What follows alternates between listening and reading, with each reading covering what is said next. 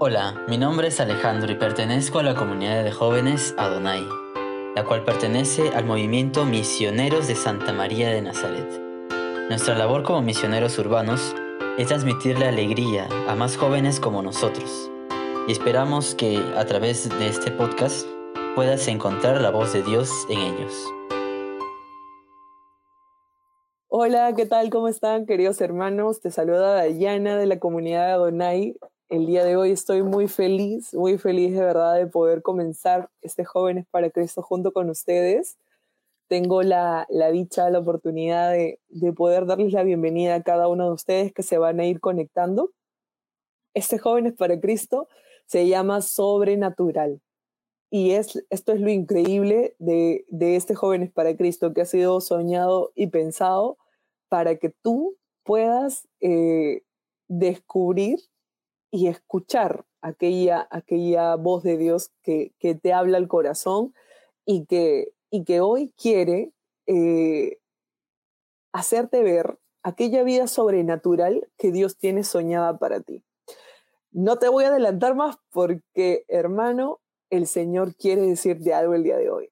Entonces, vamos a hacer un momento de oración para entregarle este momento a nuestro Señor.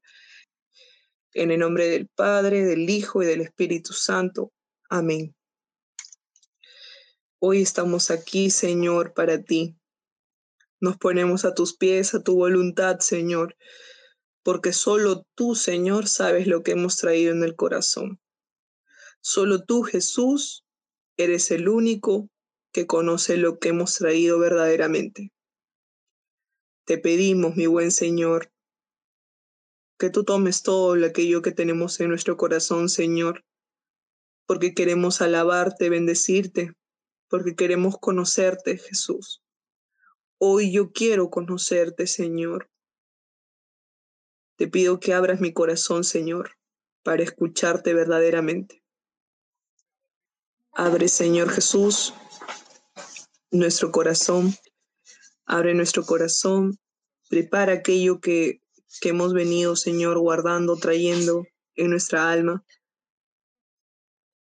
Y te pedimos hoy, Señor, que envíes tu Espíritu Santo, Señor Jesús, a nosotros para que podamos hoy escuchar tu palabra, Jesús. Te damos las gracias, Señor, por este momento tan especial que nos regalas. Te entregamos, Señor, todo lo que somos, todo lo que tenemos es tuyo, Señor. Hoy te ofreceremos. Te ofreceremos esto, Señor, nuestro corazón, como está, como lo tenemos, Señor. Es todo tuyo. Te entregamos nuestra vida y te entregamos la vida también de nuestra hermana que nos va a predicar el día de hoy para pedirte, Jesús, que tú la bendigas y que selles, Señor Jesús, su vida, su corazón para predicar tu palabra. Y ahora sí, les doy pase a mi hermana Rosa Elvira, que el día de hoy nos va a acompañar y va a predicar para este tema que se llama Sobrenatural. Hola, hermana, ¿cómo estás? Hola, hermanos, ¿cómo están? Bueno, mi nombre es Rosa Elvira, yo pertenezco, soy parte de la comunidad Adonai. Es una comunidad de jóvenes que pertenece al movimiento Misioneros de Santa María de Nazaret. Hoy día vamos a compartir este tema que se llama Sobrenatural. De hecho, vamos a hacer algo un poco distinto. Vamos a leer el día de hoy 2 lecturas, así que te pido que estés muy atento y que si tienes tu Biblia, la saques prontamente y que si no la tienes, no te preocupes, lo vamos a leer juntos. Así que te voy a pedir que puedas estar atento y vamos a leer el Evangelio de Marcos. Marcos, capítulo 12, versículos del 28 al 34. Marcos, capítulo 12, del versículo 28 al 34. El mandamiento principal. Acercóse uno de los escribas que les había oído, y viendo que les había respondido muy bien, le preguntó, ¿cuál es el primero de todos los mandamientos? Jesús le contestó, el primero es, escucha Israel, el Señor nuestro Dios es el único Señor, y amarás al Señor tu Dios con todo tu corazón, con toda tu alma, con toda tu mente y con todas tus fuerzas. El segundo es, amarás a tu prójimo como a ti mismo. No existe otro mandamiento mayor que estos. Le dijo el escriba, muy bien, maestro, tienes razón, al decir que él es el único y que no hay otro fuera de él, y amarle con todo el corazón, con toda la inteligencia y con todas las fuerzas, y amar al prójimo como a sí mismo vale más que todos los holocaustos y sacrificios. Y Jesús, viendo que le había contestado con sensatez, le dijo, no estás lejos del reino de Dios. Y nadie más se atrevía ya a hacerle preguntas. Es palabra de Dios, gloria a ti, Señor Jesús. Y vamos a leer otro pasaje bíblico. Y vamos a leer el pasaje bíblico que, de hecho, si tú has estado atento y has visto nuestra publicidad por ahí, nosotros colocamos en el afiche una cita principal, que es la de Romanos 12:2. Y le voy a leer desde el versículo 1, Romanos 12, del 1 al 2. El culto espiritual.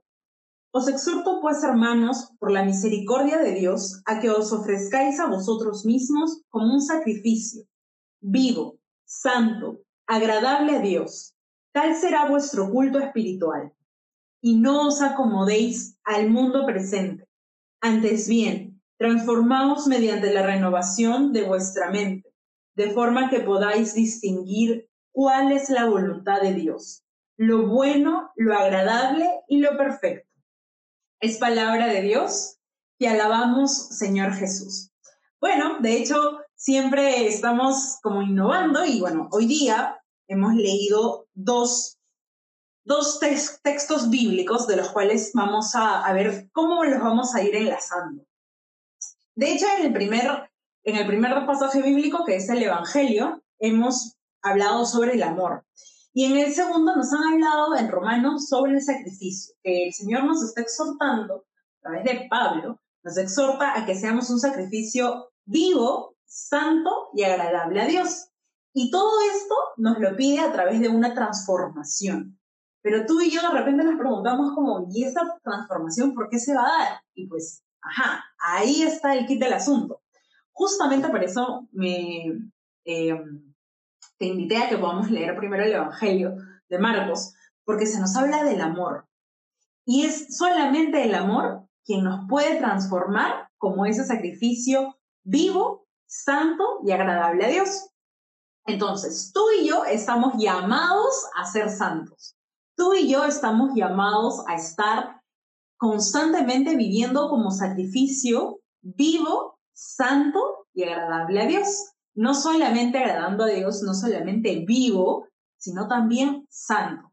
Yo te voy a pedir, yo sé que tú no tienes, no sé si de repente estás compartiendo el espacio con alguien, pero más que decirle a alguien, yo quiero que te digas en este momento a ti mismo, yo estoy llamada a ser santo.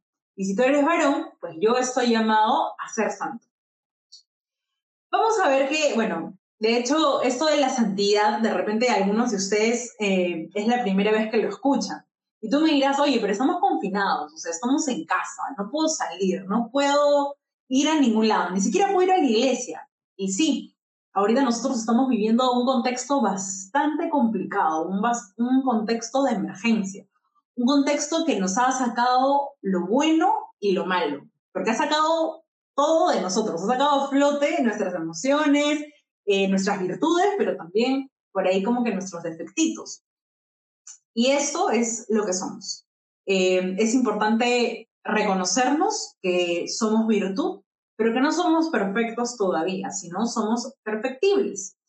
Y yo no sé si a ti te ha pasado, pero estoy completamente segura que sí, que en ese tiempo de confinamiento, en ese tiempo que estamos aislados, que no nos podemos ver físicamente con nuestros amigos, con nuestros compañeros de trabajo, con nuestros hermanos de comunidad, hemos estado muchos momentos solos.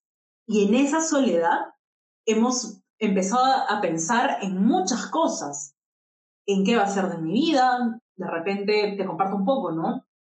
Yo me he puesto a pensar en si voy a morirme, ¿qué va a suceder con mi carrera?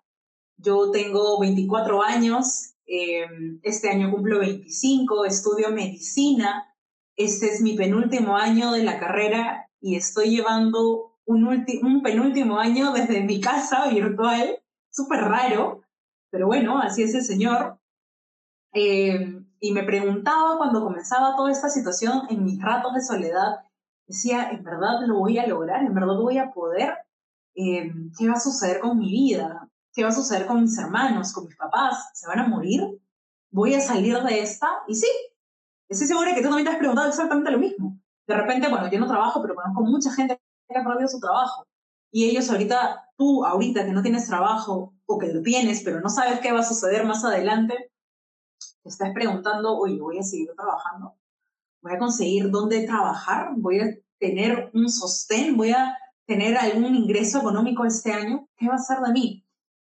Y pues eso nos puede, no solamente el hecho de pensar en tantas cosas nos lleva simplemente a pensar, sino que a veces pensamos sobremanera y muchas veces tomamos decisiones un poco aceleradas, ¿no? Y de tanto pensar, me siento solo, me siento sola, estoy solo, me siento triste. Por ahí una vez alguien me dijo, me siento forever alone. Pues esa soledad que a veces que estamos experimentando tú y yo nos puede llevar a hacer cosas que de repente antes no habíamos hecho.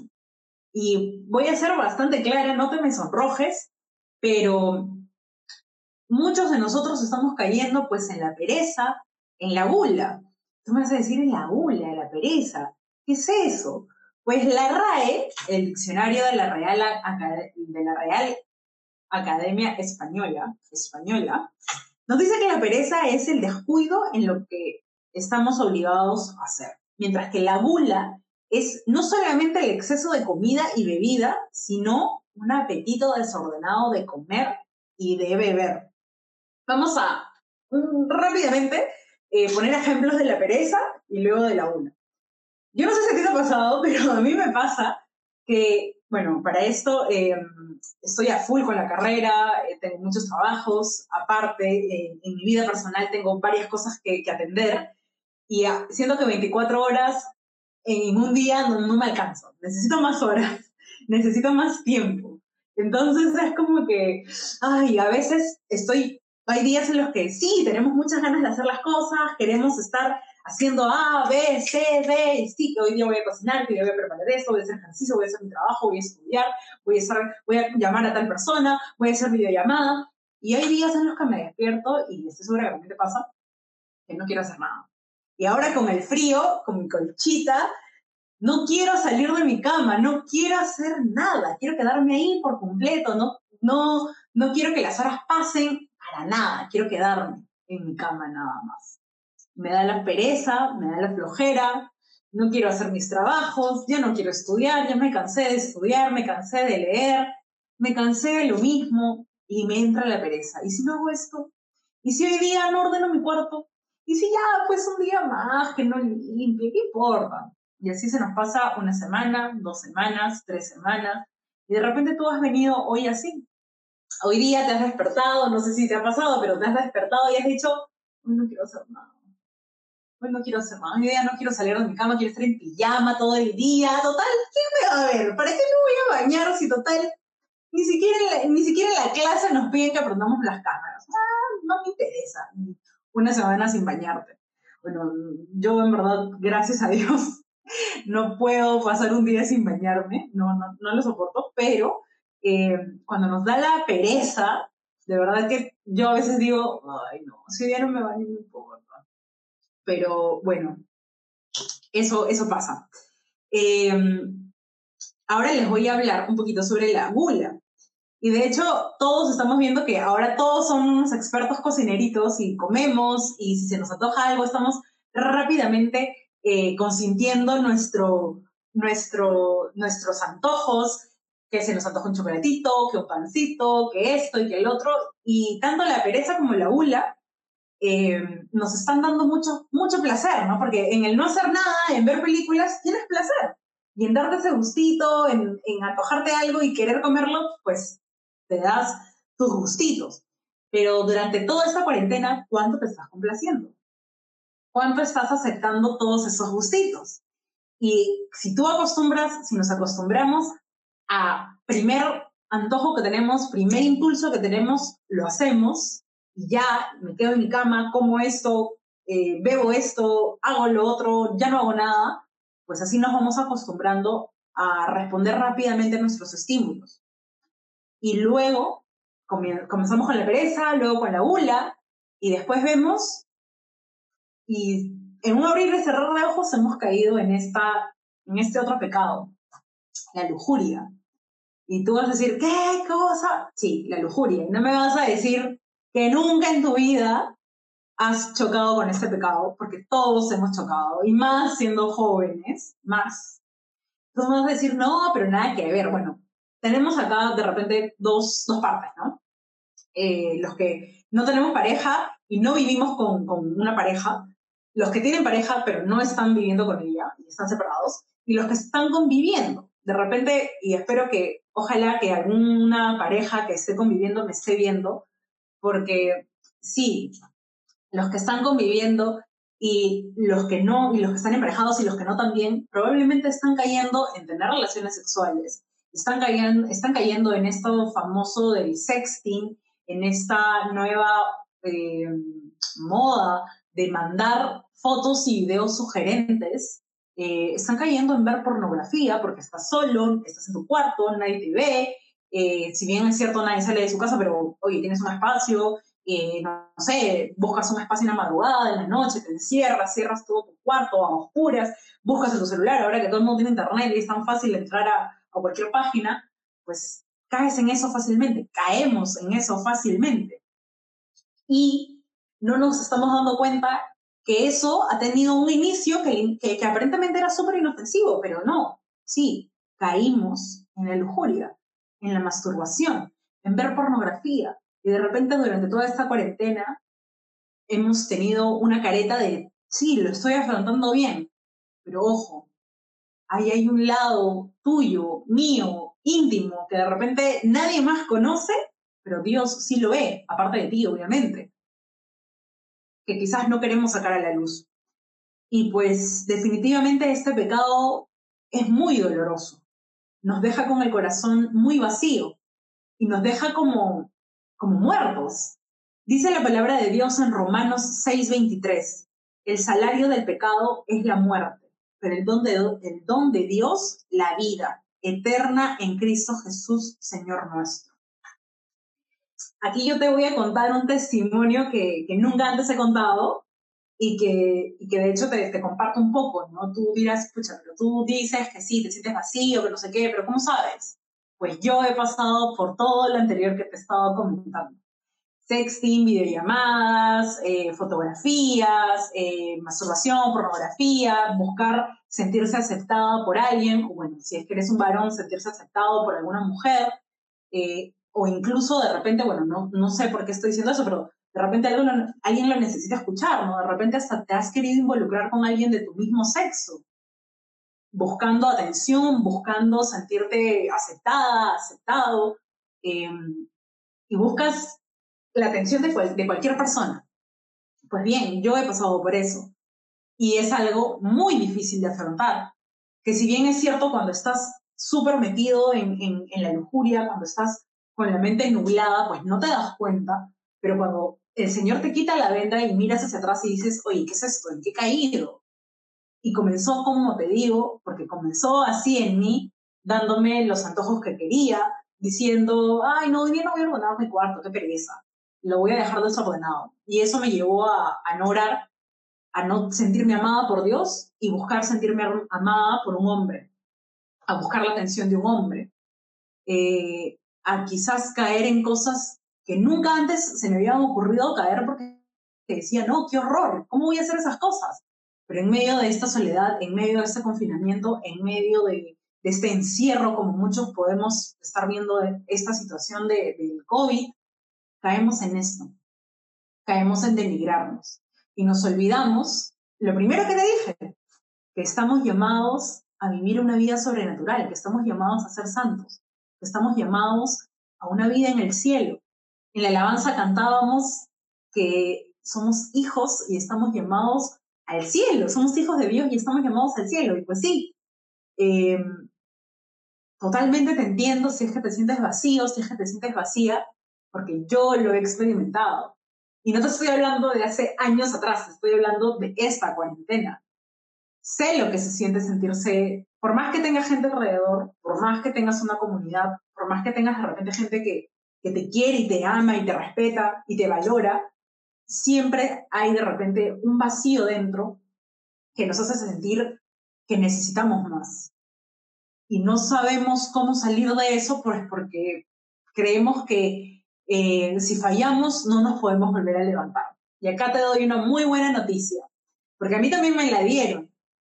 Calma, yo sé que todos los que me están oyendo, todos los que están viendo esta transmisión en vivo, escuchando esto dirán, sí, yo también caí en eso, quiero la solución, quiero salir de esto. Y pues yo también muchas veces en mi oración he dicho, Señor, ya, o sea, quítame este pecado, yo no puedo más, quiero salir de esto, necesito salir de esto, no quiero seguir igual. Y te voy a decir lo mismo que el Señor me dijo a mí, calma, es un proceso. Esto que leíamos en Romanos 12:1 al 2 de la transformación de nuestra mente, es un proceso. No es que de la noche a la mañana el Señor nos va a cambiar la mente, y no es que no pueda, sino que tú y yo, como también leíamos, somos un sacrificio. Y un sacrificio demanda tiempo, demanda preparación. La transformación de nuestra mente demanda mucha transformación, mucha calma, mucha paciencia, mucha pausa. Y tú de repente dirás, bueno, yo no caigo en lujuria. Sí, ok, pero te dije primero la pereza y la gula. Si tú de repente estás cayendo en eso, ojo, atento, atenta, porque estás a nada de caer en lujuria. Entonces, tranquilo que aquí te vamos a dar los tips más calientitos, las fijas, para que puedas vivir en la sobrenaturalidad a la que estamos llamados. Yo te voy a citar acá a una de mis santas favoritas, Santa Rosa de Lima, santa peruana, santa de, como dijo el Papa Francisco, ella es parte de esta tierra ensantada. Santa Rosa de Lima dijo, fuera de la cruz no hay otra escalera para subir al cielo. ¿Y por qué te digo esta frase? Porque como te venía diciendo, la transformación es un proceso. De la noche a la mañana, la pereza no va a desaparecer de ti. No es que te quitas algo y ya no tienes pereza. No es que te quitas, no sé, los lentes y ya no tienes lujuria. No es que te volteas el cerebro y ya no tienes más hambre. Definitivamente no es así. Necesitamos la cruz. Y la cruz significa sacrificio. Y nosotros somos sacrificio, recuerda. Sacrificio vivo, santo y agradable a Dios. Entonces, tú y yo estamos llamados a vivir esa cruz aquí. ¿Por qué? Porque no somos de este mundo. Repítete esto donde tú estás. Yo no soy de este mundo. El Señor no te ha llamado a ti, mejor dicho, te ha llamado a ti para que estés en el mundo. Sí, ok, chévere, estamos en el mundo, pero no somos del mundo. Tú y yo no somos de este mundo para nada. Dios te quiere santo. Te quiere de Él y te quiere para Él. No es casualidad, como te decía al inicio, no es casualidad que tú estés aquí. No es casualidad que tú estés, que hayas llegado. No sé cómo has llegado a esta transmisión, si alguien te invitó, si alguien te etiquetó en los comentarios. No ha sido esa persona en la que te ha traído aquí. No ha sido, ups, mira, me encontré con esta transmisión. Te cuento que ha sido Dios. En verdad ha sido Dios quien ha tomado posesión de tu celular y te ha hecho que te topes con esa transmisión. En Juan 17:16, el Señor nos dice que Jesús nos dice, ellos no son del mundo como yo no soy del mundo. Ese es Juan 17:16, es la petición que hace Jesús al Padre. Que es la oración que hace el Señor por ti y por mí, y que nos pide, que le pide a Dios, Jesús le pide a Dios que nos guarde del mal, porque sabe que porque Él sabe más que nadie que la tenemos difícil, que va a estar súper yuca, o sea, el camino a la santidad No es para todos, no es para todos para nada. Vivimos aquí, sí, pero no somos de aquí. Hemos estado viviendo de una forma de repente distinta, con esto que te decía de la pereza, la gula, la lujuria. Sí, de repente hemos estado viviendo nublados, ciegos, pero te doy una buena noticia. Tú no eres de este mundo. Yo no soy de este mundo. Dios nos está llamando para ser de Él, para ir al cielo, para, como decía Santa Rosa de Lima, tomar la cruz y chapar y empezar a escalar la escalera e irnos al cielo.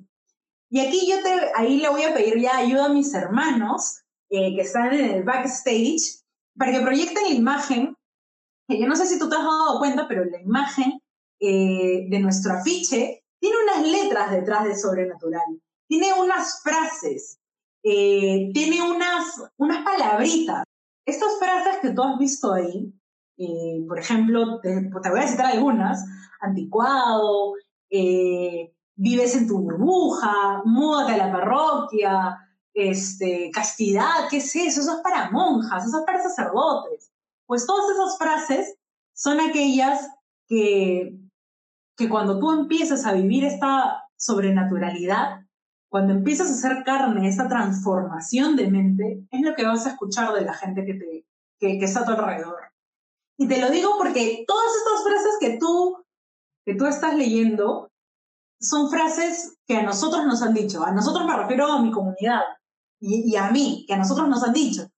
Por ejemplo, me acuerdo mucho cuando alguna vez, bueno, a partir de esto, cuando conocí al Señor, pues hubo toda una transformación de mente cuando decidí vivir en castidad. Y es una lucha, porque vivir en castidad no es simplemente abstenerme de tener relaciones sexuales. No es solamente eso, es ser casta con mis pensamientos, con mis actitudes. Y como yo te decía, ¿no? Si estamos cayendo en el sexting, en las fotos, en las videollamadas sugerentes, en la masturbación, en la pornografía y en todo ese rollo, pues, ojo al piojo, no estamos siendo castos, no estamos viviendo en castidad. Cuando yo decidí vivir en castidad, bueno, me acuerdo que en una reunión familiar que tuve, me preguntaron de qué era mi comunidad, por qué se llamaba así, que no sé qué, que no sé cuánto. Y no sé en qué momento comenté que sí, que yo vivía en castidad. Y una tía me dijo, ay, o sea, vas a ser monjita. Y yo me quedé pensando y dije, no, o sea, no quiero ser monja, no he tenido ese llamado, no es mi vocación, hasta el día de hoy no es el llamado que tengo. Pero no hay necesidad de querer ser monja o ser sacerdote, estar en un seminario, en un convento para vivir la castidad. No, nada que ver. Yo no voy a ser monja, espero y anhelo formar en algún momento una familia santa, una familia que agrade a Dios, y pues para eso me estoy preparando. Para el día de mi matrimonio, el día que, bueno, antes de mi matrimonio, el día que conozca a la persona que el Señor tiene preparada para mí, decirle, oye, estuve esperando, estuve luchando, se me hizo yuca, porque en verdad quería las cosas así rápido, pero la luché. O sea, el camino estaba yuca, pero la luché porque sin conocerte ya te estaba amando. Y de eso se trata la castidad, de un amor puro. Si tú que de repente no tienes pareja, igual que yo, prepárate, porque no conoces todavía a tu pareja, es verdad, sí, no la conoces, pero desde ya la puedes ir amando viviendo en castidad. Tú que ahorita tienes enamorado, enamorada, que estás de repente emparejado con alguien, y estás viviendo o no estás viviendo con esta persona, oye, pueden vivir en castidad. Es posible, o sea, conozco un montón de parejas que viven en castidad años, que han llegado al matrimonio castos, sin haber tenido relaciones sexuales, y el Señor ha bendecido su matrimonio. Y bendice no solamente el matrimonio, sino desde que son pareja, desde que son enamorados. Eso es vivir en castidad, es decirle a la otra persona, te amo en verdad, no necesito que me entregues tu cuerpo, para saber que me amas. Es eso. Jesús, como te decía, ruega al Padre por ti y por mí. Él ora. Y pues bien, todas estas frases que ya te mencionaba, son estas frases que vas a ir escuchando a medida que tú le digas sí al Señor. A medida que tú digas, sí, quiero irme al cielo, quiero ser santa, quiero ser santo. Estas son las frases que tú vas a escuchar a lo largo de tu día a día, de tus amigos, incluso de tu propia familia, de la gente que te rodea. y te van a intentar desanimar. Pero como te decía, Jesús ora por ti y por mí para que no nos desanimemos. Jesús le pide al Padre para que tú y yo no caigamos en tentación. Y aquí te voy a dar los mejores tips. Aquí te voy a dar los mejores tips. De hecho, me acabo de acordar que antes de los tips tenía otra imagen para mostrarles, que es la imagen de Catholic Link que le pasé a mis hermanos, que de hecho habla de... es una cita bíblica, que habla de la fortaleza del ir contracorriente. Porque al contarte yo mi testimonio, que de hecho de repente no te lo he contado con tantos detalles porque lo importante no es mi miseria, lo importante no es mi pecado, lo importante no es que digas y te sorprendas de ¡ah, qué lujuriosa esta hermanita! ¿No? Eso no es lo importante. Porque sí, de repente soy la más pecadora, probablemente. Pero lo importante de esto, de compartirte yo mi testimonio, es que puedas ver que no es mérito propio, sino que si el día de hoy te puedo contar esta miseria, es porque tengo un Dios grande. Es porque la misericordia de Dios es infinita y es porque su gracia sostiene. Y si el día de hoy yo también, al igual que tú, vuelvo a apostar por vivir en castidad, vuelvo a apostar otra vez, nuevamente, pongo mi corazón en vivir en castidad, en vivir sobrenaturalmente, en vivir, en dejar la pereza, en dejar la gula, en dejar la lujuria, en dejar otros tantos pecados que hay, es porque he visto la mano de Dios no solamente en mi vida, sino en la vida de quienes me rodean. De hecho, de que si tú vas en contra, vas a sentir el viento que cae sobre tu cara. Que si tú vas en contra, en verdad, si tú vas contracorriente, no es necesario que des un testimonio frente a un montón de gente. Basta que en tus cuatro paredes, donde nadie te ve, hagas oración, luches por ti. Eso es lo más importante. De hecho, la frase dice, solo aquellos que luchan por resistir a la tentación saben lo fuerte que es. Y sí, yo no te voy a mentir acá diciéndote, sí, o sea, aspirar a la santidad es súper fácil. No, porque si no diría la palabra del Evangelio, que todos dan con la puerta angosta, pero todo lo contrario, el Evangelio dice que la puerta a la perdición es ancha y que la mayoría de gente va hacia allá.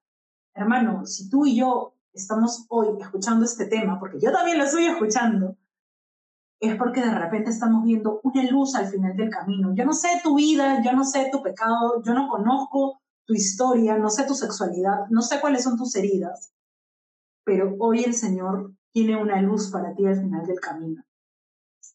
Y esa luz es de la sobrenaturalidad. La fuerza del viento se comprueba al caminar contra el viento, no al quedarse tumbado. Eso es lo que dice Lewis. Yo te invito, hermano o hermana, a que hoy podamos caminar contra ese viento. Y para caminar contra ese viento, yo te voy a dar aquí unos 4 tips. Esos 4 tips, yo te pido por favorcito que los anotes. Te pido por favor que los anotes en un cuadernito. Este cuadernito, una hermana me lo regaló y bueno, me sirve un montón. Y yo también he apuntado acá los tips para que veas, porque son top. Estos tips son top. Bueno, el primero es comenzar a dar pequeñitos pasos. ¿Recuerdas que yo te había dicho que para llegar a la lujuria de repente había como que una puertita, una entradita, que era la pereza y la gula? Pues bien, desde ahí vamos a partir. Vamos a empezar con nuestra pereza y con nuestra gula. Si tú de repente eres como yo, súper perezoso, que no sabes cómo organizarte, pues bien. Si tienes un cuadernito bonito como este, o unas hojitas, o puedes buscar en internet, puedes hacer tu horario. Puedes plantearte y planificar. No te voy a decir que planifiques todo tu año. Por supuesto, no, tranquilo. Vamos a comenzar paso por paso, como te decía, a dar pequeñitos pasos. Planifica tu día. Por ejemplo, hoy día estamos sábado, ok, mañana es domingo. ¿Mañana qué voy a hacer? Anota tus pendientes y durante el día di, ok, esto lo puedo hacer mañana. Ponte un rango de horario en el que lo puedas hacer y ponte metas cortas, metas chiquitas, que tú digas, ok, desperté, de repente te despiertas 9, 10 de la mañana, ¿qué voy a hacer? Puedes empezar la noche anterior o el mismo día que despiertas muy tempranito, poner tu alarma, planificar tu día y ver cómo en el día a día, en tu agendita, vas dando check a lo que ya vas cumpliendo. Eso te va a hacer sentir bien, vas a ver que vas a poder lograr todo aquello que en tu agendita estés anotando. Haz una lista que sea realista, obviamente. No hagas pues una lista súper larga que al final del día digas, pues no logré nada. Y eso te va a desanimar, al contrario. Esa es una pequeña, una lista bastante real, te va a ayudar un montón. Y aquí también, dentro de este tips de comenzar con pequeños pasos, primero, nuestro horario, segundo, el control con los alimentos. Yo no sé si, bueno, a mí me gusta comer un montón. Los que me conocen, si están por ahí viéndome, tú sabes que yo amo comer, me encanta comer. Pero es necesario controlarnos, porque como te decía, si constantemente nos damos gustos de comer un chocolatito, un pancito, no sé, un quequito o algo, está bien darnos un gusto, pero no siempre. Ofrece, de repente, hoy no voy a comer esto que me gusta mucho y lo voy a ofrecer por los más pobres. Lo voy a ofrecer de repente por estas peticiones que hemos estado teniendo el día de hoy, por los enfermos COVID, por la gente que ya ha fallecido y que no ha tenido un entierro digno, no se le ha hecho ni siquiera una misa por su alma. Ofrécelo por ellos. Te lo ofrezco, por ejemplo, por los que hoy día no tienen que comer. Hay mucha gente que el día de hoy no tiene trabajo y pues si no trabaja, no come. Ofrecemos entonces de repente esta mortificación, podríamos llamarla así, por estas personas que no tienen la misma posibilidad que tú y que yo de poder comer de repente todo lo que nos gusta. Entonces, nuestro primer tip es ese, comenzar a dar pequeños pasos. Nuestro segundo tip, y esto es súper importante, es pedir ayuda a tu grupo de oración, a tus hermanos de comunidad. No le vas a pedir ayuda, obviamente, a tu amigo que no tiene nada que ver con Dios, porque lo primero que te va a decir es, ay, pero masturbarte está bien, o sea, libera tus energías, libera tu fuerza, siéntete bien, te relaja, te ayuda. En vez de te va a transformar la mente, sí, pero para mal, no para bien. Busca a hermanos de comunidad. Y aquí aprovecho así, súper rapidito, si tú no tienes comunidad, si tú no tienes un grupo de oración y quieres pertenecer a una comunidad, escríbenos. Escríbenos en los comentarios, escríbenos al inbox, podemos ser tu próxima comunidad si tú lo quieres. Entonces, si tú de repente estás atravesando momentos difíciles, es importante que no te cierres. Es importante que no seas arrojo. Y esto va para todos los candados que me están escuchando. Es importante que no te cierres. Es importante, obviamente no te voy a decir que hagas un en vivo y que cuentes tu vida, pero escoge a uno o dos Pokémones, yo llamo así a mis hermanos de comunidad, escoge tu Pokémon, escoge a tu hermano, chapa a tu hermano ahorita mismo y dile, tú me vas a ayudar. Tú me vas a ayudar a orar por mí. Yo te voy a escribir cuando de repente sienta que el mundo se me viene abajo. Y aquí yo te doy un testimonio, de hecho, con mi hermana Solange, espero que en algún momento pueda ver esa transmisión, ella era para mí, pues, esa ayuda, ¿no? Que en los momentos de mi fragilidad y en los momentos de la fragilidad de ella, nosotros habíamos hecho un acuerdo. Ya, mira, si tú te sientes mal, si tú quieres escribirle a esta persona, me escribes a mí. Me escribes a mí y vas a ver cómo yo te cacheteo y vas a hacer que no le escribas para nada. Y así hacíamos y en verdad orábamos la una por la otra y nos ayudó un montón. Pues yo te invito a que también hagas lo mismo. De repente si te da vergüenza, escoge a alguien de tu comunidad, pero ojo, no es que, ay, esta persona va a orar siempre por mí. Y aquí doy pase al tercer tip, hacer oración. El primero que tiene que orar, y este es el más importante, ese es el tip más importante, el primero que tiene que orar por sí mismo eres tú. Yo no puedo pedir que otros oren por mí, sí, por supuesto. Pero yo tengo que orar por mí, porque el Señor va a escuchar mi oración por mí. Obviamente también voy a orar por otros, pero principalmente debo orar por mí, porque ¿quién mejor que yo sabe lo que me pasa aquí y aquí? Obviamente yo mismo, tú misma, tú mismo. Y aquí te doy un tip para que ores. Dice la palabra de Dios que nosotros debemos orar en la soledad de nuestro cuarto, en la intimidad. Y ojo, si tú tienes un cuarto desordenado, que huele mal, que no lo limpias, te voy a decir que ahí no vas a poder orar. Y te lo digo porque me ha pasado. Cuando yo me iba a confesar, cuando podía confesarme, cuando antes caía en estos pecados de la lujuria y sus derivados, yo me confesaba con mi asesor, él me hizo esta pregunta. Y yo decía, ¿qué? Me dijo, ¿tu cuarto está ordenado? Y yo dije, ¿ah? ¿Cómo que mi cuarto está ordenado? No, no lo está, ¿por qué? Me dijo, ahí está la clave de todo. Tú estás cayendo en esto porque tú ves en tu exterior que no hay un orden. Y para que tu vida tenga orden, para que Dios sea el centro de tu vida y Él ponga orden, tu exterior debe mostrar orden. Parece súper sencillo, parece súper práctico, pero date cuenta, cuando caigas, sobre todo en los pecados de la carne, en tu cuarto, fíjate cómo está tu cuarto. Lo tienes limpio, lo tienes ordenado, huele rico, huele a rosas, huele a tu perfume. ¿A qué huele? ¿A qué huele tu cuarto? Si tu cuarto está desordenado, no te va a dar ganas de orar. Yo veía mi cuarto hecho una pocilga y huía. Me despertaba y no quería verlo. Ahora, gracias a Dios, sí la mantengo ordenado y me ayuda muchísimo a orar porque digo, ¡ay, qué bonito! Me quiero quedar y hago un pequeño altarcito, pongo la música para orar, pongo mi Biblia, mi cuaderno y me ayuda, me anima a orar. Pero si tengo un cuarto que está sucio, desordenado, con la ropa limpia, mezclada con la sucia, no nos vamos a animar a orar. Conversa con tu papá del cielo. Haz oración.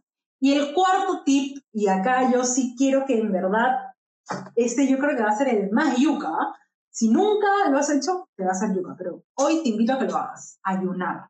Sí, ayunar. Es importante que ayunemos. Y ojo, no vamos a ayunar que de malas palabras, que voy a ayunar de redes sociales. No. Es momento de que ayunemos de comida y de bebida.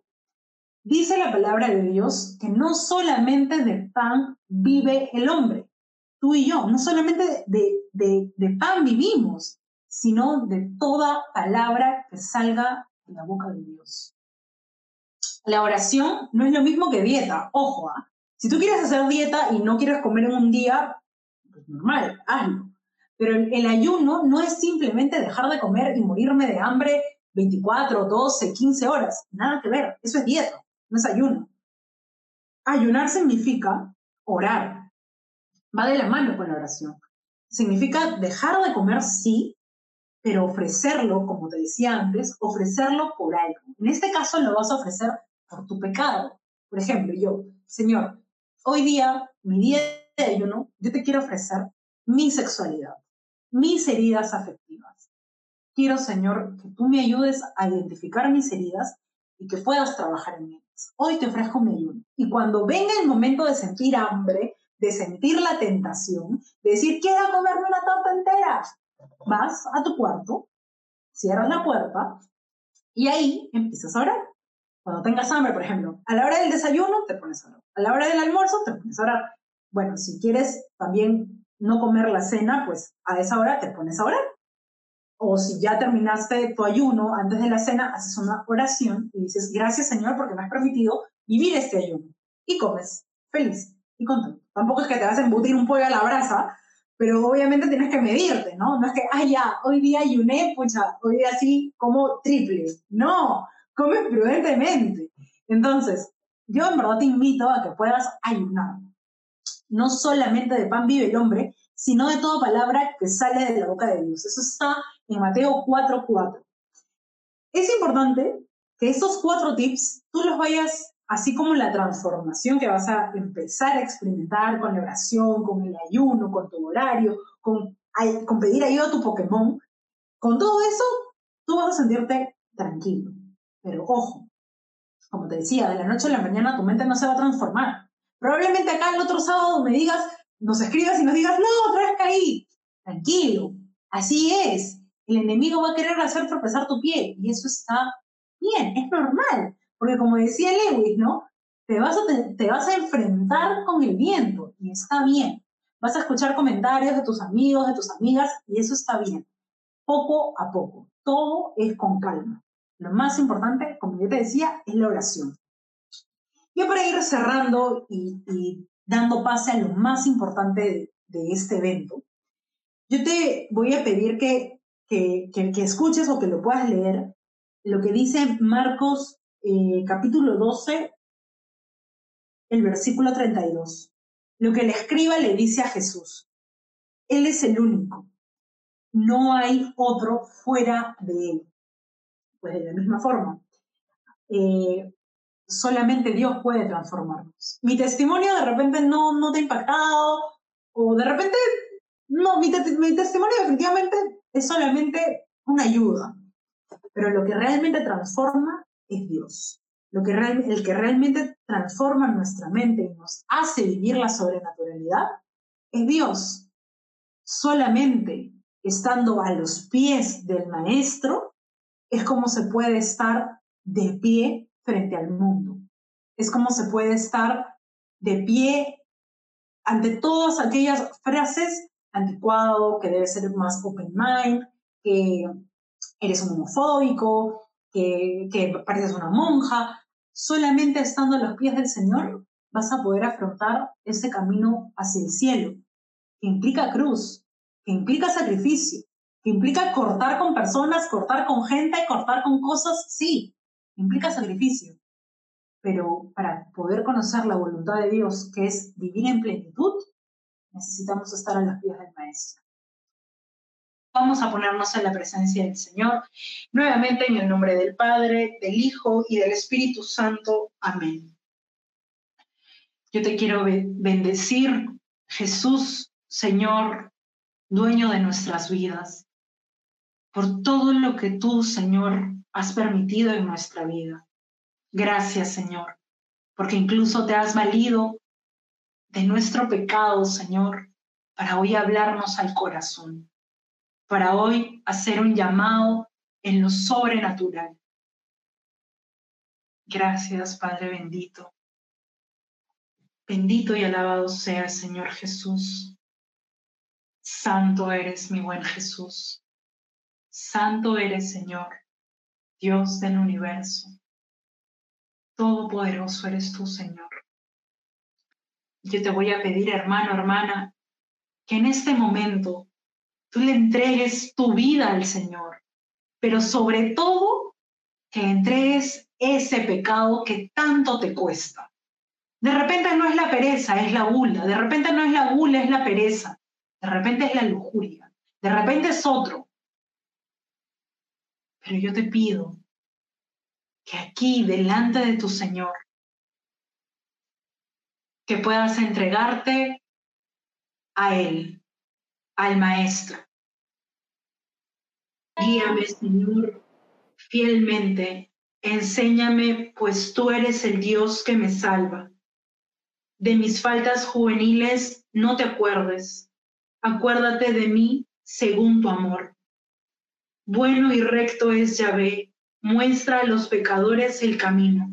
Conduce rectamente a los humildes y a los pobres enseña su sendero. A ti, Jesús, te pedimos, Señor, que siempre estés con nosotros, que nos enseñes el camino hacia ti, Señor, el camino hacia esa vida sobrenatural a la que tú nos estás llamando a vivir. Enséñanos, Señor, a caminar con tu Madre. A ti, María, nos entregamos, te entregamos nuestra sexualidad, nuestra fe, nuestra caridad, la esperanza que de repente hoy en día nos está haciendo falta. A ti, Mamita María, nos encomendamos diciéndote: Dios te salve, María, llena eres de gracia, el Señor es contigo, bendita tú eres entre todas las mujeres y bendito es el fruto de tu vientre, Jesús. Santa María, Madre de Dios, ruega por nosotros pecadores, ahora y en la hora de nuestra muerte. Amén. Que vayamos a hacer sea para darle gloria al Padre, al Hijo y al Espíritu Santo, como era en un principio, ahora y siempre, por los siglos de los siglos. Amén. Que todo lo que vayamos a hacer sea para darle gloria al Padre, al Hijo y al Espíritu Santo, hoy y siempre. Te damos gracias, Señor Jesús, porque tú, Señor, permites todo esto en nosotros. Hermana, muchísimas gracias por este momento, por este compartir tu testimonio, por hablarnos de lo que el Señor ha hecho también en tu vida. Síguenos en nuestras redes sociales, tenemos Instagram, tenemos Facebook, y Adonai pertenece a un movimiento que se llama Misioneros de Santa María de Nazaret. Entonces, yo te invito a que le des like a Misioneros, porque Misioneros se sube contenidos todos los días a cada rato. Entonces, nada, nos despedimos con eso, con un fuerte abrazo a cada uno de ustedes, y nada, que el Señor los bendiga.